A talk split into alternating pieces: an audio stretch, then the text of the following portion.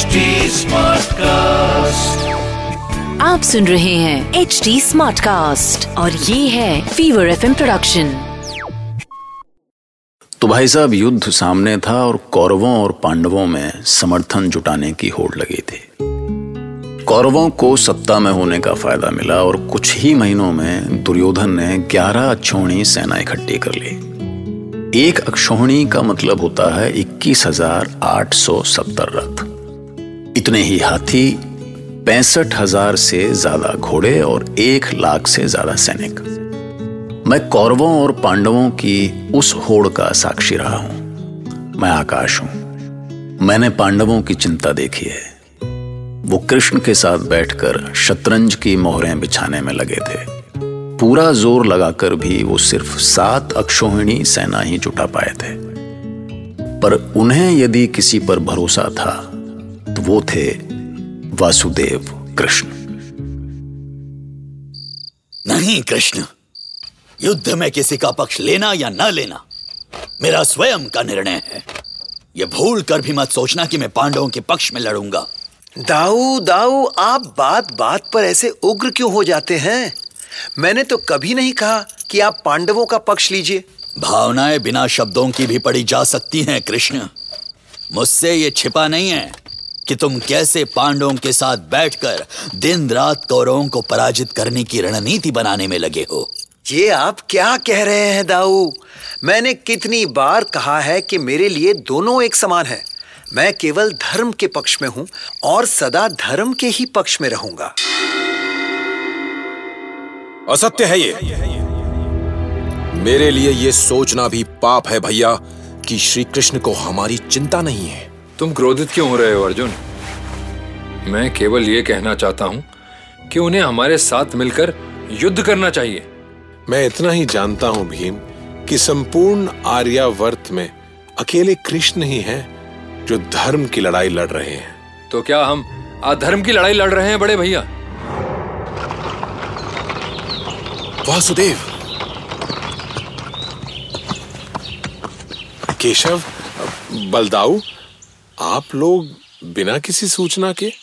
मैंने सुना कि दुर्योधन ने महाराज द्रुपद का संधि प्रस्ताव ठुकरा दिया है तो बस भागता हुआ चला आया। ये संधि प्रस्ताव भेजना ही मूर्खता थी वासुदेव। क्या आवश्यकता थी इसकी? किसे नहीं पता कि दुर्योधन केवल युद्ध चाहता है। शांत भ्राता भीम शांत। क्रोध और भय में युद्ध के निर्णय नहीं लिए जाते। वैसे मैं जानना चाहता हूँ कि दुर्योधन ने उत्तर क्या दिया? उसका उत्तर वही है। जिसकी हमें आशा थी। उसने स्पष्ट कह दिया कि बिना युद्ध के इंद्रप्रस्थ तो दूर। वो हमें सुई की नोक भर भी भूमि नहीं देगा। हम्म, जैसे आप क्रोध में है वैसे दुर्योधन भी क्रोध में है भ्राता भीम। इसलिए उसके इस उत्तर से हमें निराश नहीं होना चाहिए। मैं भी तो यही कह रहा हूँ वासुदेव। बस कीजिए भैया बस। संधि और शांति की बातें सुन सुनकर मेरे कान थक गए हैं। इतना उग्र होने की आवश्यकता नहीं है भी जो कार्य शांति से हो सकता है वो युद्ध से कभी नहीं हो सकता। ये सब मुझे नहीं बलदाऊ। अपने प्रिय दुर्योधन को समझाएँ। क्योंकि अब ना तो मुझमें ऐसी बातें सुनने का धैर्य शेष है और ना ही मैं सुनना चाहता हूँ। भीम ठीक कह रहे हैं। अब मैं भी युद्ध ही चाहती हूँ केशव। केवल युद्ध। उन दुराचारियों का संहार चाहती हूँ मैं। अरे अरे अरे तुम तो भीम से अधिक क्रोध में हो पांचाली। अरे तुम तुम रो क्यों रही हो? क्या हो गया? मैंने ऐसा तो कुछ नहीं कहा। मुझे आपसे बार बार ये क्यों कहना पड़ रहा है वासुदेव? आपको अपने खुले केश क्यों दिखाने पड़ रहे हैं मुझे? क्यों याद दिलानी पड़ रही है अपनी प्रतिज्ञा? सुन लीजिए केशव। जब तक मैं दुशासन को भूमि पर गिरा हुआ नहीं देख लूँगी तब तक मेरे हृदय की ज्वाला शांत नहीं होगी। धैर्य धरो पांचाली मुझे सब कुछ स्मरण है। तुम्हारा अपमान भी और तुम्हारा प्रण भी। किंतु किंतु क्या? बोलिए बोलिए ना केशव रुक क्यों गए आप? हमें अपना धर्म कभी नहीं छोड़ना चाहिए। इसलिए कोई भी निर्णय लेने से पहले मुझे एक बार हस्तिनापुर जाना होगा। वासुदेव श्री कृष्ण की। वासुदेव श्री कृष्ण की। ये तो शुभ संकेत है विदुर। ये दुर्योधन के द्वारिका जाकर कृष्ण से भेंट करने का ही परिणाम है। पर विदुर ये दुर्योधन कहाँ है इस समय? मुझे सूचना मिल गई है पिताश्री। तो विलंब मत करो पुत्र। ऐसे समय में कृष्ण के यहाँ आने का अर्थ है कि वो तुमसे प्रसन्न है। जाओ और आगे बढ़कर उनका स्वागत करो पुत्र। मैंने उनके स्वागत का सारा प्रबंध कर दिया है। तो क्या तुम स्वयं उनके स्वागत के लिए नहीं जा रहे हो? इसकी क्या आवश्यकता है पिताश्री? वो मुझसे ही तो मिलने आ रहे हैं ना? देखो पांडवों की ओर से श्री कृष्ण स्वयं युद्ध का निमंत्रण देने आए हैं। और जहाँ श्री कृष्ण है वहाँ जय है। पर मैंने सुना है कि द्वारिकाधीश संधि का प्रस्ताव लेकर आए हैं। तभी तो युवराज ने मार्ग में उनके स्वागत की ऐसी सुंदर व्यवस्था की है। द्वारकाधीश और संधि? वो तो अधर्मियों का सर्वनाश करते हैं। फिर संधि के लिए क्यों आएँगे वो? युवराज हमारी सारी योजना धरी की धरी रह गई। क्यों?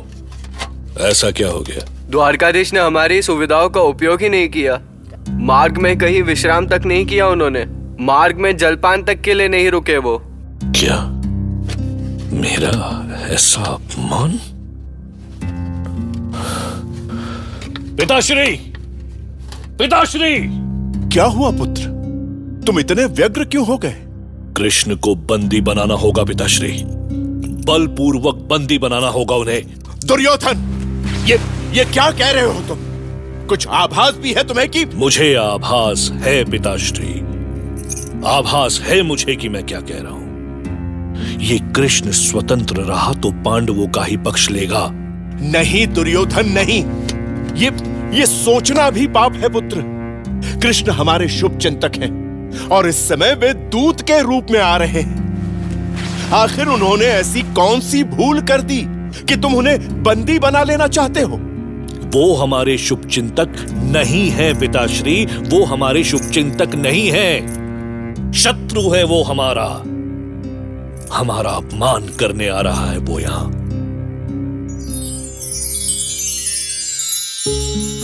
तो साहब, पांडवों के दूत बने कृष्ण सीधे दुर्योधन के भवन में पहुँचे। लेकिन कृष्ण को सामने पाकर दुर्योधन अचानक बदल गया। उसे लगा कि शायद स्वागत, सत्कार से वो कृष्ण को वश में कर लेगा। उसने उन्हें भव्य सिंहासन पर बिठाया, लेकिन जब कृष्ण ने वो आसन ठुकरा दिया तो दुर्योधन ने उनसे पूछ ही लिया। वासुदेव, ईश्वर ने मेरे पिता को ना सही, पर मुझे दो आँखें दी मैं तो देख ही सकता हूँ। कि आप मेरे साथ छल कर रहे हैं। स्पष्ट क्यों नहीं कहते कि आप पांडवों को बचाना चाहते हैं? साफ़ साफ़ कह दीजिए ना कि आप पांडवों के मित्र हैं और मेरे शत्रु। आखिर ये झूठ का चोला क्यों ओढ़ रखा है आपने? मेरा सत्कार स्वीकार न करने के पीछे और क्या उद्देश्य है आपका? इस समय मैं पांडवों का दूत हूँ, गौरव कुमार।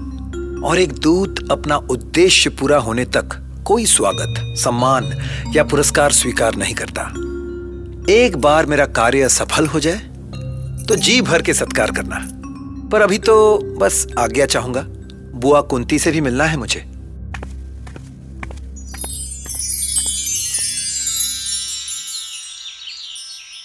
मैं तो जैसे दुखों का सागर बन गई हूँ, कृष्ण। पूरे तेरह वर्ष अपने पुत्रों की प्रतीक्षा में मैंने काट दिए। और, और जब उनसे मिलने का समय आया तो सर पर युद्धा खड़ा है। कैसी अभागी माँ हूँ मैं। तेरी ये बुआ कुंती तो नहीं बुआ नहीं। मैं तुम्हारे आँसू नहीं देख सकता। और तुम जानती हो कि तुम्हारे ये आँसू तुम्हारे पुत्रों को अशक्त करेंगे। तो तो क्या करूँ मैं कृष्ण? क्या करूँ? तुम तुम बस मेरी ओर से उन्हें इतना कह देना कि कि अब वो इस अधर्म को और ना सहे। पर बुआ मैं तो शांति तुम जिस शांति का प्रस्ताव लेकर आए हो ना केशव उस शांति ने मेरे पुत्रों को आज तक केवल केवल अपमान ही दिया है। चिंता ना करो बुआ। अधर्म के अंत के लिए जो भी करना होगा मैं वही करूँगा। पर यह शांति का प्रस्ताव आवश्यक है। जिससे प्रजा को यह लगे कि पांडव युद्ध नहीं चाहते हैं। और और आपसे एक और बात कहूँ बुआ? कहो कहो कृष्ण। तुम कर्ण को उसका सच बता दो। आखिर कब तक इस पीड़ा को छुपाए रखोगी बुआ? अब तो तुम्हारा यह सच जीवन मरण का प्रश्न बन चुका है। जानती हो कर्ण ने अर्जुन के वध का प्रण किया है। और अब भी उसे नहीं बताओगी? कि वो अपने ही भाई का हंता बनने जा रहा है। कैसे कैसे बताऊँ कृष्ण? कैसे बताऊँ? जैसे भी हो बुआ बताना तो होगा। उसे कैसे भी पांडवों के पक्ष में लाना होगा। तुम तो जानती हो कि संसार की कोई शक्ति कर्ण को परास्त नहीं कर सकती। इसलिए तुम्हें उसे बताना होगा कि तुम उसकी माँ हो। उसे बताना होगा कि दुर्योधन का साथ देकर वो कितनी बड़ी भूल करने जा रहा है। हाँ, हाँ कृष्ण मैं, मैं मैं बताऊँगी उसे बताऊँगी।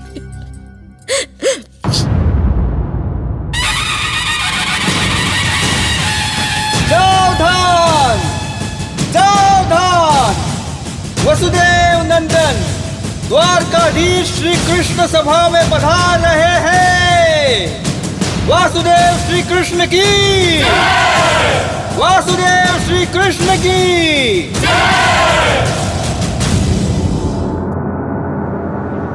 शांत शांत शांत।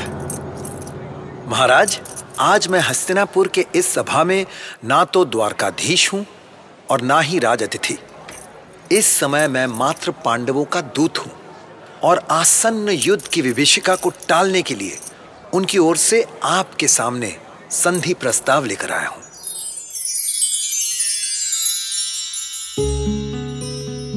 अब कृष्ण पांडवों का संदेश लेकर आ तो गए।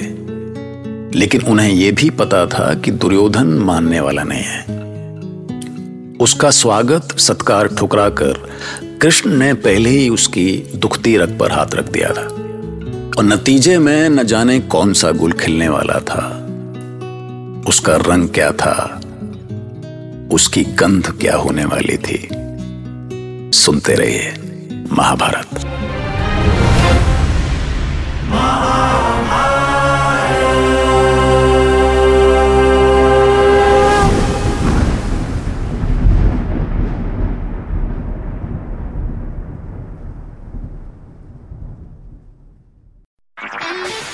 सुन रहे हैं एच डी स्मार्ट कास्ट और ये था Fever FM production H smart cast